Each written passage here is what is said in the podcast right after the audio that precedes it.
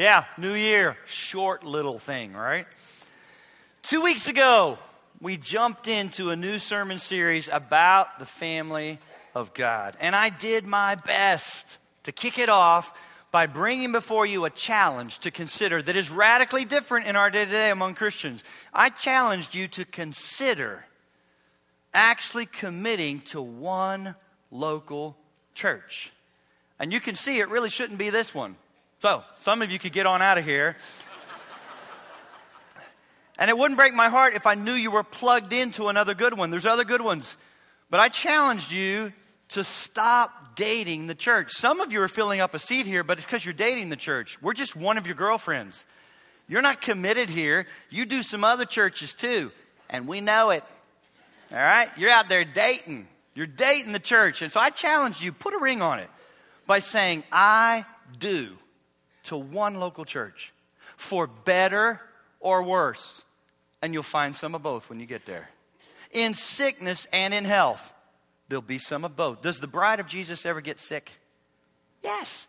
But that's the reason sometimes people say, I want nothing to do with the church. Hey, I hope you don't approach it that way in your own marriage when your spouse is sick. There's going to be times where it's in sickness and in health, in riches and in poverty. And I gave you a list of reasons as to why, not, oh, so the church, our church and other churches would boost its membership total. Whatever. That's not, that's not our concern. I gave you reasons why it's actually good for you. Really good for you. And the Bible says it's really good. And I said there was one that I would come back to and unpack some more, and that's what I'm going to start today. I said one of the biggest reasons that you should join a local church is that when you do, it makes a huge statement about you. It says, I am really serious about spiritual growth. Now, every believer has enough sense to say, Do you care about spiritual growth? Oh, yeah, yeah, yeah, bring it. When you join a local church, it moves you out of fuzzy land. We love to stay in fuzzy land. That way, you and no one else has any idea if you're really doing what you said you wanted to do. Fuzzy land. When you say yes to one local church, it moves you out of fuzzy land and into the nitty gritty specifics of everyday life on two really important levels. What it says when you join a church is that number one, you're willing to submit to a specific group of spiritual leaders in your life. It's not like, yeah, yeah, yeah, yeah, yeah. Well, who's your leader? Who have you submitted to and said, yes, shepherd me, help me, come after me if you need to? Help me stay on track and finish well. And secondly, when you join a specific local church, it says, I am willing to love a specific group of believers. It's easy to say, You want to love other Christians? Yeah, yeah, I'm going to love them.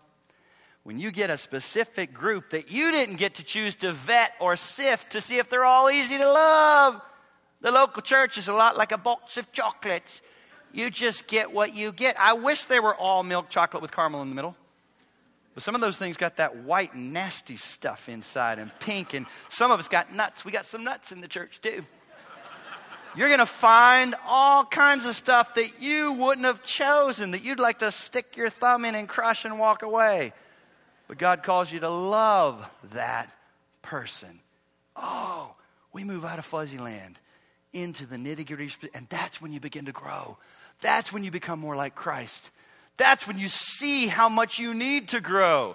Serious about spiritual growth. So, what I'm going to do to try to help you on those two levels to find out what would it look like to submit to a specific group of spiritual leaders what would it look like to love a specific group of believers we're going to dig into hebrews chapter 13 two weeks in a row this week and next week so jump to hebrews chapter 13 and you follow along as i read the whole chapter because we're going to dig in it for two weeks Hebrews chapter 13. Let brotherly love continue. Do not neglect to show hospitality to strangers, for thereby some have entertained angels unawares. Remember those who are in prison as though in prison with them, and those who are mistreated, since you are also in the body. Let marriage be held in honor among all, and let the marriage bed be undefiled for God will judge the sexually immoral and adulterous. Keep your life free from the love of money and be content with what you have. For he has said, I will never leave you nor forsake you. So we can confidently say, The Lord is my helper. I will not fear. What can man do to me? Remember your leaders, those who spoke to you the word of God. Consider the outcome of their way of life and imitate their faith. Jesus Christ is the same yesterday, today, and forever. Do not be led away by diverse and strange teachings, for it's good for the heart to be strengthened by grace, not by foods which have not benefited those devoted to them. We have an altar from which those who serve the tent have no right to eat. For the, let me help you here. This entire book, he's been contrasting Old Covenant in the Old Testament under the law worship and sacrifice to New Covenant worship with Jesus Christ as our high priest who offered his life as the final sacrifice. That's what he's talking about here.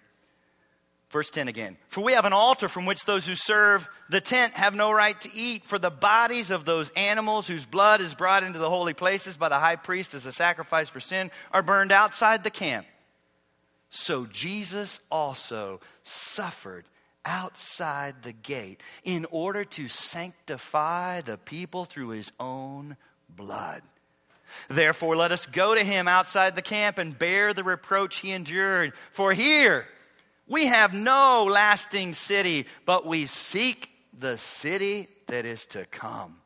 Through him, then, let us continually offer up a sacrifice of praise to God. That is the fruit of lips that acknowledge his name.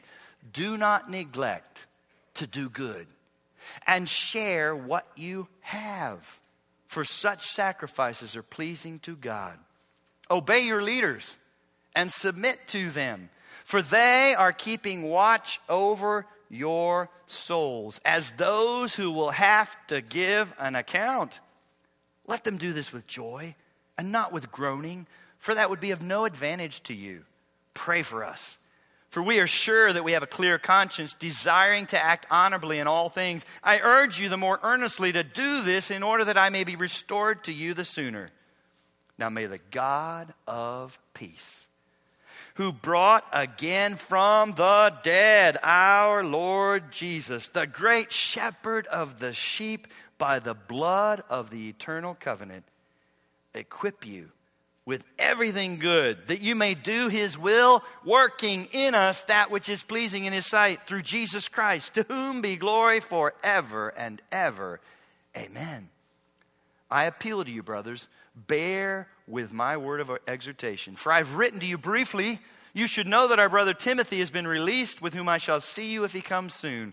Greet all your leaders and all the saints, those who come from Italy send you greetings. Grace be with you all. Now, lots going on there. So we're going to dig into it today and next week.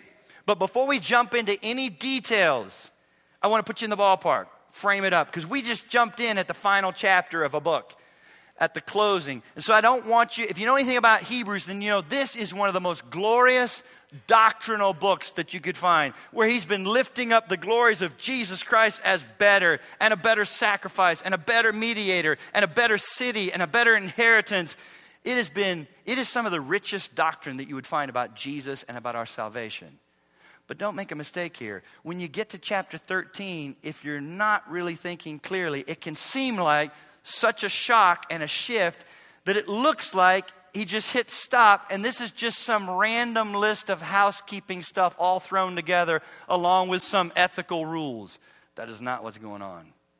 Not at all. He is concluding, in light of all this, he's bringing it back to what does acceptable new covenant under grace with Jesus as our high priest worship look like?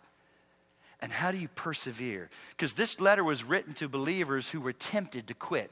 They were suffering, they were facing hard times, and it, the whole book's been about how do you endure? How do you endure? How do you endure? And he's given us one of the ways you endure is you know who Jesus is and what he's done for you and where you're headed. But now, chapter 13 is bringing another piece. Yes, doctrine matters. But what he's saying is you actually need a local church of other believers at close range in your life to finish well. That's what he's doing in chapter 13. He's unpacking that practical, out of fuzzy land into nitty gritty specifics piece of the Christian life. So let's answer that first question. What would it look like to love a specific group of other believers? And next week we'll go after what would it look like to submit to a specific group of spiritual leaders? What would it look like to love a specific group of other believers? Well, here's the first thing he leads out with you are willing to love deeply and speak truthfully. Look at verse 1, chapter 13.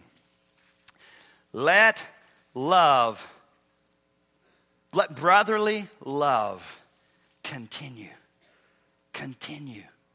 Continue. Now, why do you think he adds that word? Let brotherly love continue.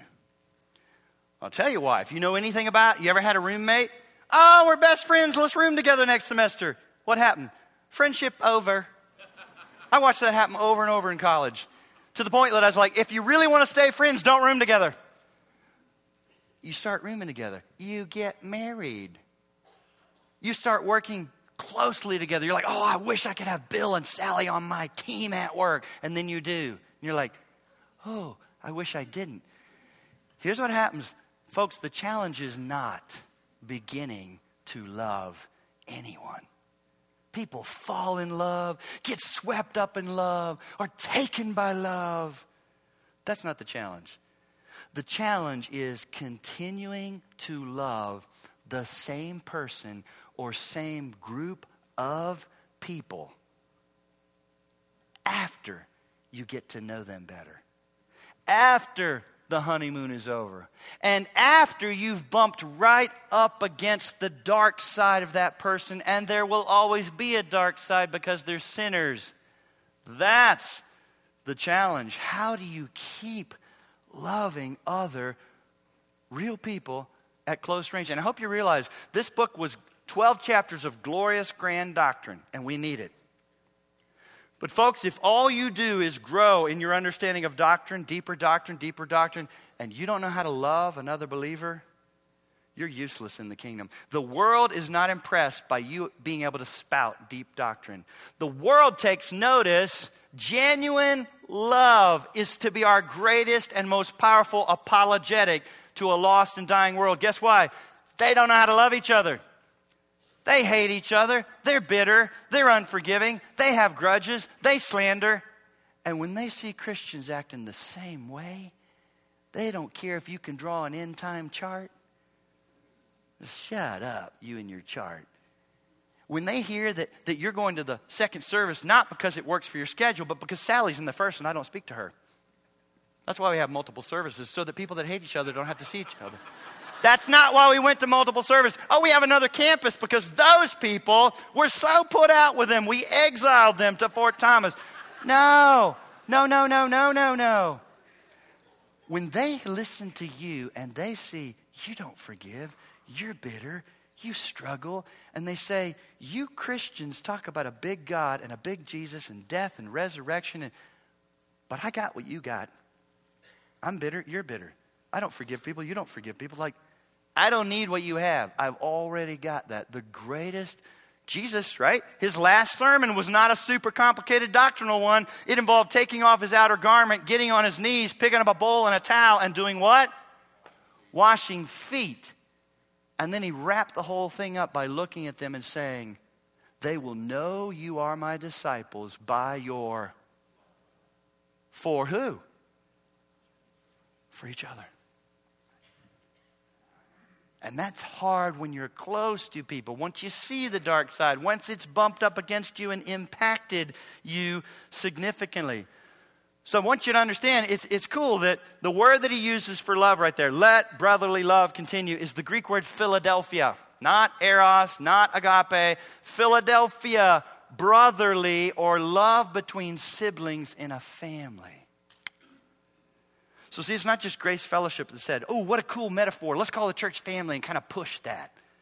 Our marketing communication team didn't come up with that. That's the Bible that said a local church is supposed to be a family. And his brothers and sisters. It's the love that siblings. Now, do siblings ever fight? Do siblings ever struggle with each other? So, therefore, stop saying, oh, but man, when I get with other believers in the local church, it's so hard. Do you struggle sometimes in your biological family? Is it hard work? Do you have to humble yourself? Do you have to talk? Do you have to work things out? Welcome to the family of God. Love, brotherly, which indicates the local church is a family, not a club, not a business. Family. And so this family love is more than a feeling. Let me tell you what distinguishes family love from some other loves. In family love, typically, if it's going to be a healthy family, I know some of you did not have that, you got to talk. You say, My family never did. Yeah, was that good? No. You give each other permission to speak on a level that normally doesn't happen outside the home. Usually, when we're together with other people at a club or a class, we've kind of unwritten, it's unspoken, we've given each other permission to speak on one level, on one point. If you're a bird watching club, we're talking about birds. We're having a frothy discussion about the tawny crowned pygmy tyrant. And so, if in the middle of that discussion you look at me and say, I don't know why you keep dating her, she's no good for you. Or if someone else reached across the table and said, Hey, I've been wanting to talk about, to you about the way I see you spending your money, you'd say, Whoa, we are here to talk about birds. Why don't you mind your own? You said, Brad, I thought that's how the church was too. We just get together and we talk about Jesus. In a safe, superficial, the Bible, heaven, Jesus, not my life. And I know there's a lot of churches that's exactly how it works. The reason we've called you to get in community groups is most conversations, there's some exceptions, that happen on Sunday in a group this size in the foyer are safe and superficial. More lying happens on Sunday than any other day of the week. How's it going? Great. How are you? Great. Lie, lie, lie, lie, lie, lie. It's not great. But we all also realize I don't think now is the time right here you're hurrying to teach a kids class. I'm hurrying in there for worship, not missing sermon. So I get it. But the Bible says that this kind of family love includes a context where we actually speak to each other on a level that's beyond safe and superficial. You say, Brad, how do you know that? Because in this same book, he already went there. Jump back to Hebrews chapter 3. Hebrews chapter 3, beginning of verse 12. Hebrews 3, verse 12. Look at what it says. Take care, brothers, lest there be in any of you an evil, unbelieving heart. Now, who's he writing to? Christians or non Christians? Christians. Can Christians struggle with and begin to drift over into an unbelieving heart? Oh, yes, I hope you realize that. We got to hold on to each other. We're still fighting this flesh that lies to you and says, God's promises are not real. It's not real. He's forsaken you. He's abandoned you. Don't trust, don't trust, don't trust. Go with your feeling that's raging right now. We got to hold on to each other. And he says, verse 13 is the answer for that struggle. How are we going to keep from going towards an evil, unbelieving heart? Look at verse 13. But exhort one another. How often? Every day, daily. Exhort one another daily while it is still today. Whenever you see the Bible refer to while it is still today, it's just contrasting before he returns. When the Bible talks about that day, it's talking about Christ's second coming, the final judgment, it's all over, new heaven, new earth. While it is still today, while it is still today, we got to be exhorting one another, talking to each other, helping each other. Again, that none of you be hardened by sin's deceitfulness. Can we as believers get deceived into doing and thinking things we should never do or think? Especially when you're all by yourself with nothing but your own thoughts. That's why we have each other. Each other, lest you be hardened by sin's deceitfulness. And again, what's the basis? On what basis? Why would we relate this way? For we have come to share in Christ.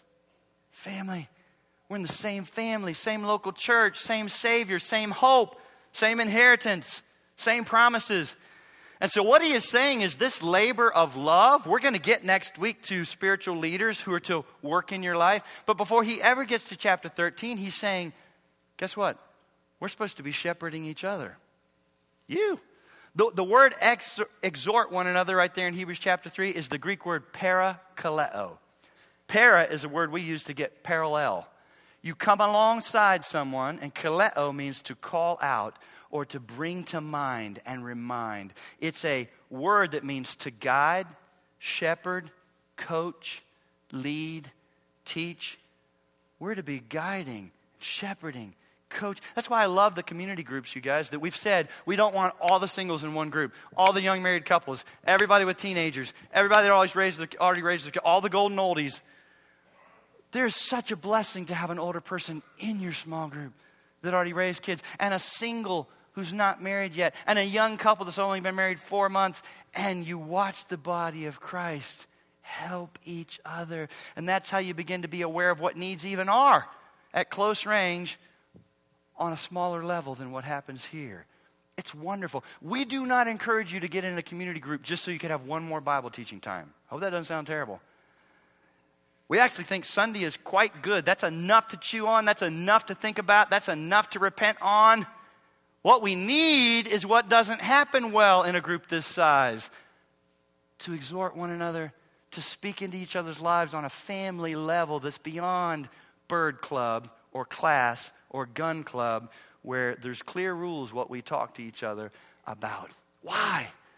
So that we can all finish well, so that we can be serious about our spiritual growth, so that we keep from drifting off into somewhere we should not be and should not go. But I know what you might be thinking. Brad, are you serious? Why would I let someone else in this church family speak into my life that doesn't have a theological degree and might not be smarter than me and maybe is not even a certified counselor or therapist? What qualifications do they have? Glad you asked. Let me give you two. There's more than two, but let me give you two. Here's the qualifications another believer has to be used by God to speak into your life. Number one, God has given every believer his spirit. Not just elders and deacons and top people with titles. Every believer has the Spirit of God. So God can be working and helping them, and He's gifted them, and they might be just what you need at this season in your life. So that's the first thing. Second, here's what qualifies them they are not you. Now, if that confuses you, let me help you. I hope you realize one of our biggest problems as a sinful human being is the inability we have to think outside of our own categories and think there are no other options, or to see ourselves as we really are.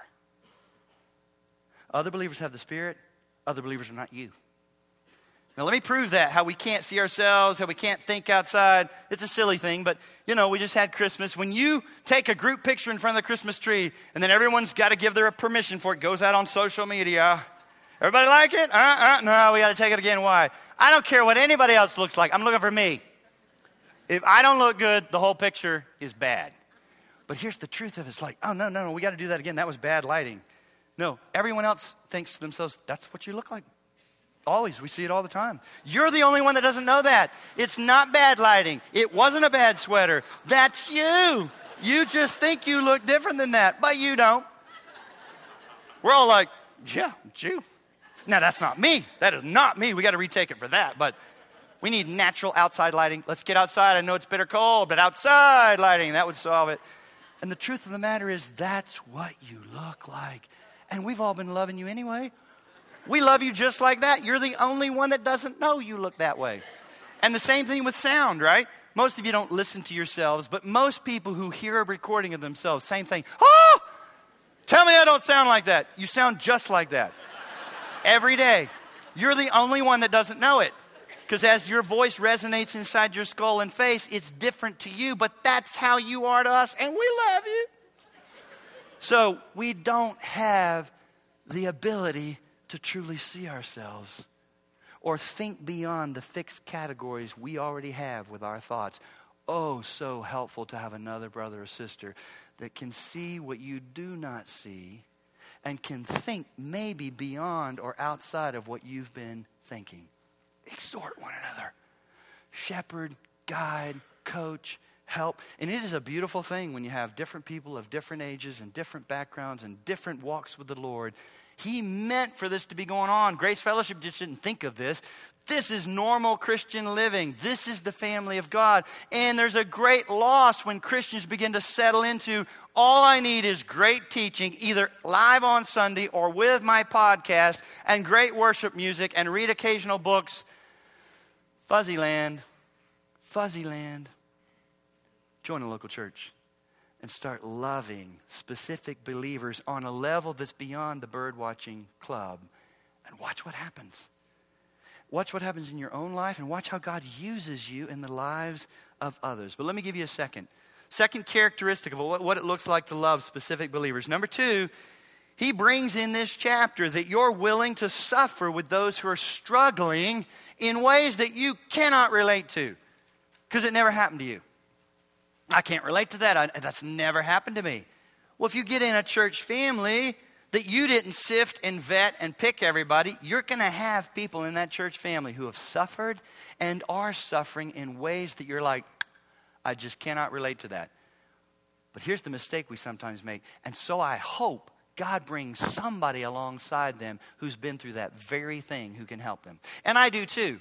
But here's what you need to realize God actually intended that we can still help each other even if you have not been through that exactly. Look at the example he gives, because I believe it's simply an example. It wasn't meant to be limited. Look at verse 3 in chapter 13 again.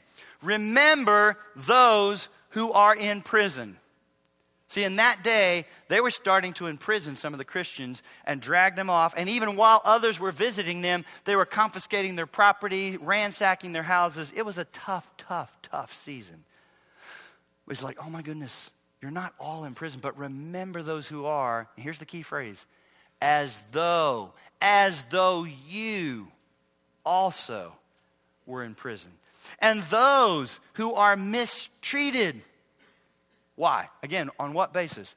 Since you are also in the body. If it's happening to them, it's happening to you because we're family. And so you say, God, I, I can't relate to that. You say, well, what should I do, Brad? I hope you realize Job's friends, when they traveled and sat with him, they were excellent for seven days because they didn't, didn't speak. It's when they opened their mouths that it was so horrific.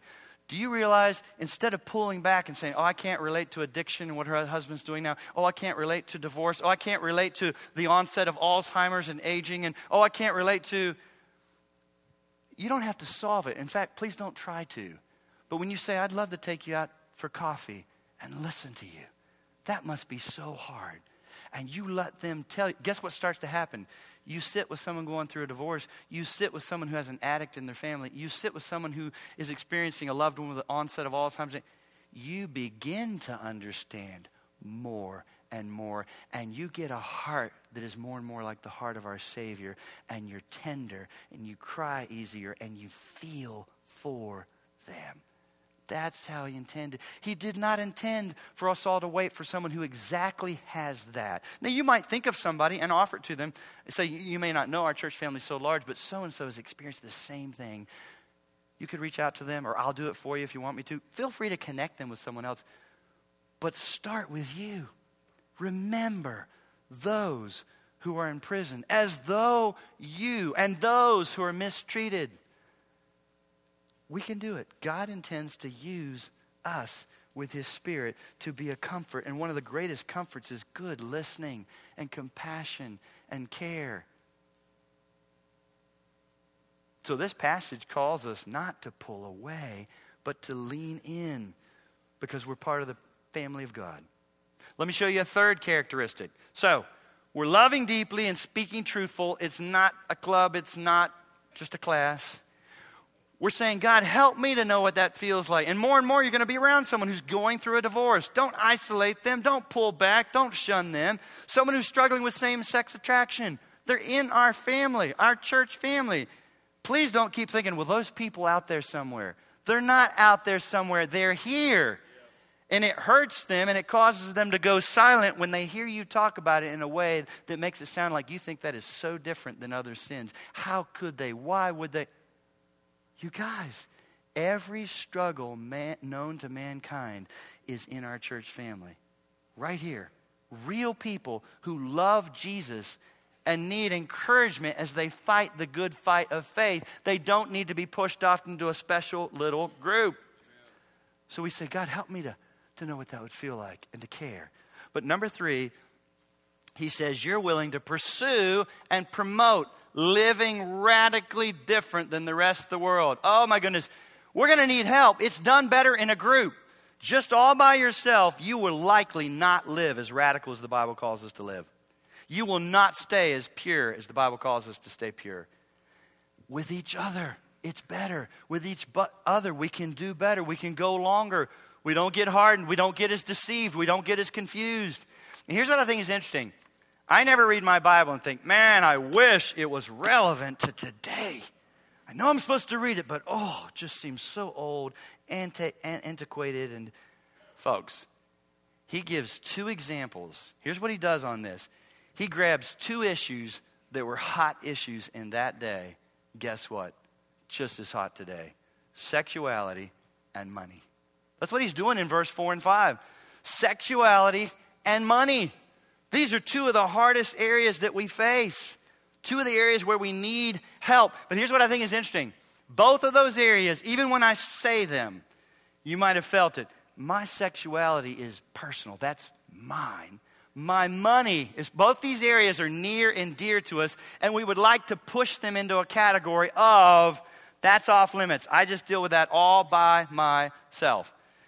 Now, we're living in a better day where people are holding each other accountable with, with pornography or sexuality or whatever. Folks, guess what? We should probably do the same thing regarding money. Don't hear me saying, I say to you at small group, show me your W 2. And when you print off that church giving statement, give me a copy too, big guy, and we'll talk. Not saying that. But we need to get over what's off limits because people are going down in flames with their money and with their sexuality. It's not supposed to be, well, let's just talk about parenting. Let's just talk about a few other things, but not those. Those are the very things he goes after, those two issues, because we struggle the most and people go down in flames so often over those two. So he starts in verse 4 and says, Look, here's what's going on with sexuality. You, you should be the group that refuses to live as if there are no sexual guidelines other than personal preference and pleasure. Verse 4 Let marriage be held in honor among all. Let the marriage bed, that's a euphemism for sexual intimacy, be undefiled. What about all other forms of sexual intimacy? God will judge the sexually immoral and adulterous. Oh, we live in a day to day in a culture that cannot imagine you exercising any restraint over any sexual urge.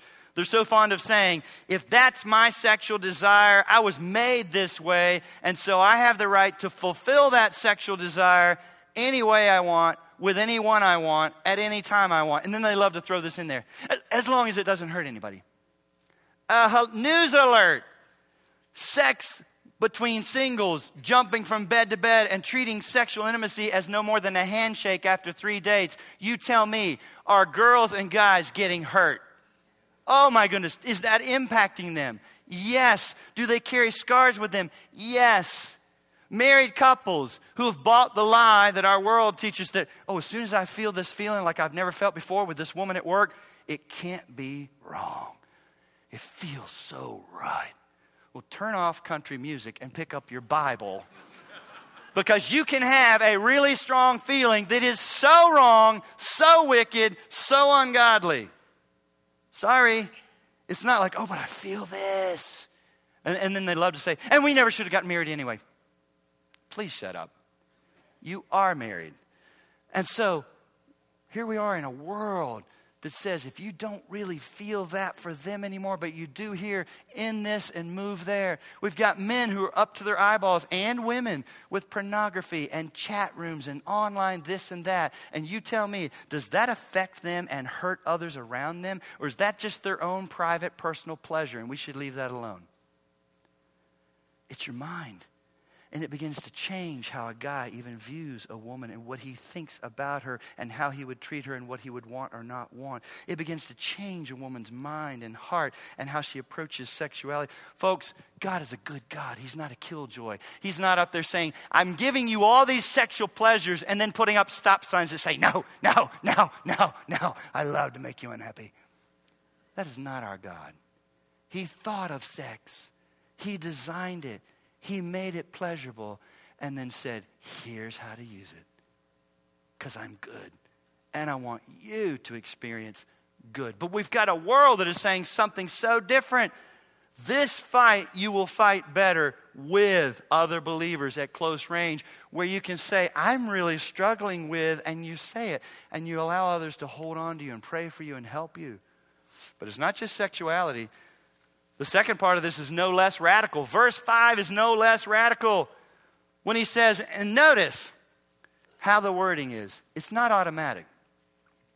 Oh, as soon as I got saved, wow, those that are in our church family that struggle with same sex attraction. Folks, I hope you realize you can love Jesus passionately and still struggle intensely with same sex attraction. When you got saved, did you cease struggling or being tempted to look at another woman or another guy or pornography or what? So, why do we expect them? Like, you wouldn't feel that way if you really loved Jesus. He did not promise that the temptation or the struggle would go away. The Bible simply says when you trust Christ and you're a Christian, you now have a new power you never had before to say no. But it's going to be a knockdown, drag out. And you now have a new family to help you and hold on to you and do this with you. And the money thing's the same way. Notice it doesn't say, oh, praise God, once you become a Christian, all I want to do is just give away my money. Take it, take it. You too, all of it. Oh, he'll take care of me. I don't know about you. No, I still have a bit of Gollum, my precious. Man, man, they worked hard for this. We may need this braces, new car, new house. There's a lot of stuff people have that I don't have yet. The more monster doesn't die when you trust Christ. There's just still this lie. More. How much is enough? I don't know, but we're not there yet. More, more, more. These two areas, sexuality and money, radical. Because our world, right? Our world is pushing us relentlessly towards discontentment. As soon as you, let me save you a lot of trouble. As soon as you have what is it, whatever that is, the Land Ro- Rover, Ranger, blah, blah, blah, blah, blah. In no time at all, that ain't it. As soon as you're living in the neighborhood that's it, it's no longer it. You got the shirt with the tag that's it, it's not it. On and on and on and on I could go. It is an unending quest of dissatisfaction in both areas sexuality and money. So he says you're going to need other believers to keep using money instead of loving it. So here's the mistake I hear people make the Bible does not teach money is the root of all evil.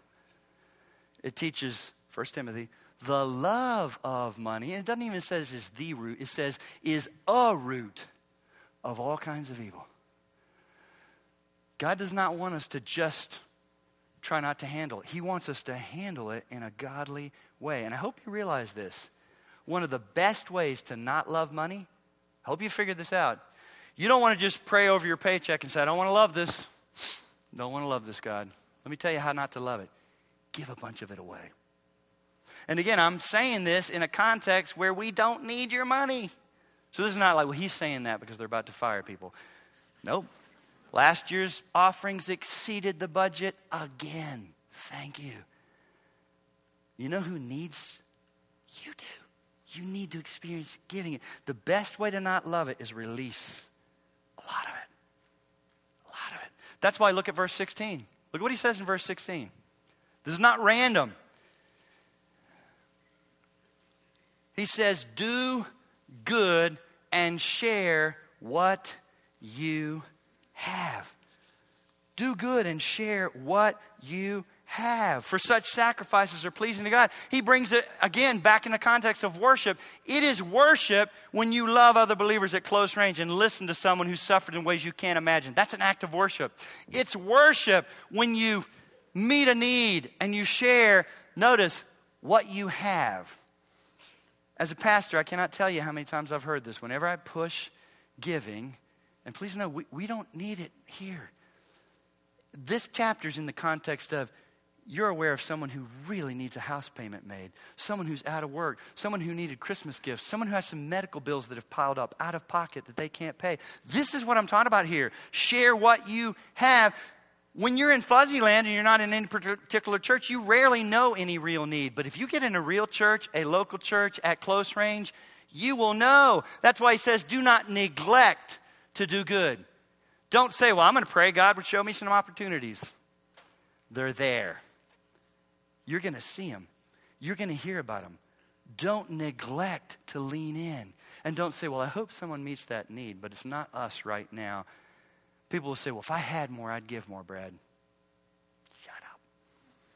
Whatever you have, whatever you have, you should give enough of it away that it hurts. It hurts. It pinches. It changes what you can do now. Whatever that is, you decide. But God thought we needed help. That's why He said, let me put you in the ballpark. Start with at least 10%. You're like, 10%? Shut up. Yeah? Because it's supposed to hurt. It's supposed to be radical. It's supposed to be, that's how I'm not going to love it because I'm releasing it. And here's the beauty. I've been saying this for 23 years, but it is still true, you guys. When God sees that every dollar He sends your way just stays with you, just it's a cul de sac, it's a cesspool. He just thinks, okay, all right, there's, there's another one lost. Who else is a channel? Who else has streams going out them? Who else is listening to my spirit? Who else leans in and tries to meet needs? Because I hope you realize when someone in our body is praying and saying, I don't know how I'm going to make this house payment, I don't know how we're going to God has never just dropped a bag of money like through the roof and now they've got money to pay the bill and fix the roof. It's never happened that way. Just boof. Oh my word, put it on YouTube. How does God meet that need? He lays it on the heart of another brother or sister who's in a real church at close range where real things are being talked about to the extent that you knew that and the Spirit prompts you, why don't you pay that? Why don't you help? And this is how it works. And I love it. I love it. On a regular basis, he lays someone or some need on my heart. But it's just things I'm hearing in our small group or I'm hearing in our church, and I know you're hearing it too. Don't neglect to do good and to share what you. So when you're in a church family, it puts you in a great context. You're at a fuzzy land. Well, I don't know who I'd help. Well, here you go. And you're going to see people who have more than you, but in a local church, you're going to see people that have less than you. And that's helpful. That puts things in perspective. Now, both of these are so radical sexuality and money. You say, Brad, whoo, how am I going to consistently live this way and love other people this way? You mean give this much of my time to sit with someone who's struggling in ways I can't relate and really listen to them? To give away money to the extent that it actually pinches and hurts? So many things I love about the Bible, but here's one of them that you see happening in this chapter. The Bible never just says, do this and don't do that, do this and don't do that. Oh, it's got plenty of commands. His commands are always framed up in the context of, and here's how, and here's why. So if you're sitting there thinking, ah, I don't know, my time is so precious and my money is so precious, like how would I? Look at what's going on. Look at what he's put this in context of and how he's framed this up in the second half of verse 5. Basically, he's saying you can only love and live this way when your personal identity and security is rooted in whose you are and not who you are and all you're trying to do. Verse 5, second half. For he has said, I will never leave you nor forsake you. So we can confidently say, The Lord is my helper. I will not fear. Now, in the English translation, this often happens. There's just a loss. Because this is one of the most powerful and precious promises in all the Bible. All the Bible. Because grammatically, the author, by the Holy Spirit, is, has just made this over the top. Over the top. Because he knows this sexuality thing is so hard and this money thing is so hard. In the original language, here's what it literally says there are five negative particles in that short phrase. I will never, never leave you. I will never, never, never forsake you. Therefore, we can confidently say, The Lord is my helper. I will not. What is it that keeps us holding on to our money? Fear. And you may not realize it, but what is it that causes us to step into sexual sin very often? Fear of being alone. Well, you just have to have sex today, or I'll never have a boyfriend. The fear of being alone. Some of you are using your bodies in ways you do not think you should, and you're violating your conscience, and you're disobeying God's word, and it is driven by fear. I'm going to be alone fear. Or you're in a marriage and it's not all you wish. The fear, this is it, it's never going to get any better. But that right over there looks so good and I feel this. Fear, fear, fear. Fear drives sexual sin, fear drives selfishness and greed. And therefore he says, Oh, listen, you're not alone. You're not, I will never, never leave you. I will never, never, never forsake you. Therefore, we can confidently say, The Lord is my helper with my sexuality. The Lord is my helper with my money. I do not have to fear. He gives us the how and the why. Why could I live this radically? But as we close, I want to draw your attention to what matters most. Because without this, it doesn't matter what we try to do for each other or what the spiritual leaders here try to do for you. It's what Jesus has done that sets in motion all that he's called us to be and do for one another. And it's in this chapter. You can see he doesn't just make this a chapter of do this, do this, do this, apart from Jesus the Bible writers always frame up didactic commands in a context of still bringing Jesus and the gospel and what he's done. Because apart from that, we could never do these things he's calling us to do. Look at verse 12 again. Therefore, Jesus also, that he might. This is not a random, like, why in the world is that in this chapter? Because you've got to have Jesus. You've got to have your biggest problem solved first, or you will hold on to your money, or you will use your body in ways that you should not that he might sanctify the people with his own blood, suffered outside the gate. He went outside the city of Jerusalem to a hill called Golgotha, where he suffered the cruelest capital punishment that had ever been designed by the Romans, that was intended to be the most painful, the most lingering, and the most shameful. It was intended to be drawn out and long. It's not a quick death very painful, very shameful. And Jesus suffered and died for our sins, shed his blood to purchase us, to sanctify us, to solve our biggest problem, to break the back of sin. Yes, you're still a sinner. Yes, you still have your flesh. Yes, you're still tempted, but praise God, you're no longer a slave to sin. And you'll experience more of an awareness of that when you fight together with others. When you're by yourself, our enemy will lie to you and say, Oh, you're, you're, a slave, you're a slave, you're a slave. You can't do anything but what you've always done.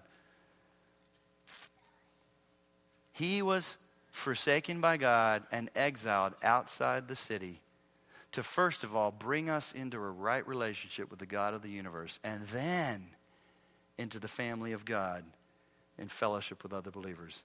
So if you're here and you're not a Christian, I'm so glad you're here. But your first concern doesn't need to be joining a church. Sometimes people think, well, I'm going to join a church, and once I'm a member, that puts me in good standing. I'll have someone to be somewhere to get married, somewhere to get buried. Please don't go down that path. Jesus. That's your first concern. Never mind joining a local church. Believers join a local church so that they can grow spiritually and do all the things God calls us to do. But you start with Jesus. Jesus. Do you have a right relationship with the God of the universe? Do you have peace with God? Have you been forgiven? All your sins, past, present, and those you've yet to commit. Do you have that in your life? Jesus suffered outside the gate for you. For you. He'll accept you today. You can come to Jesus Christ today. You can simply pray today, Oh Lord Jesus, I am a sinner. I need a Savior. I need mercy. Mercy. I need forgiveness. You'll never relate to other people in a healthy way on a horizontal level until you first are relating to the God of the universe vertically through his Son, Jesus Christ. Come to Christ. Oh God, thank you for your word. Lord, thank you for not just telling us do this and don't do that, but framing it all up with Jesus. You never, never let up on reminding us, oh, and here's what Jesus has done. Oh, and here's who Jesus is. And oh, here's where you're headed because of Jesus. Oh, here's what you have as an inheritance because of Jesus. God, thank you. Thank you for your word. Thank you for your people. Thank you for your spirit.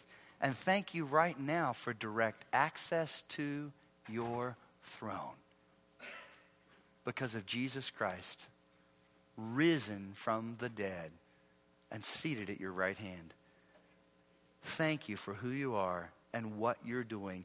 Lord, enable us, empower us to live radically different in every area. But as you've brought our attention to these two, sexuality and money, may we stand out to a lost and dying world by how we love each other and how we live and conduct ourselves with our bodies and our money. We pray in Jesus' name. Amen.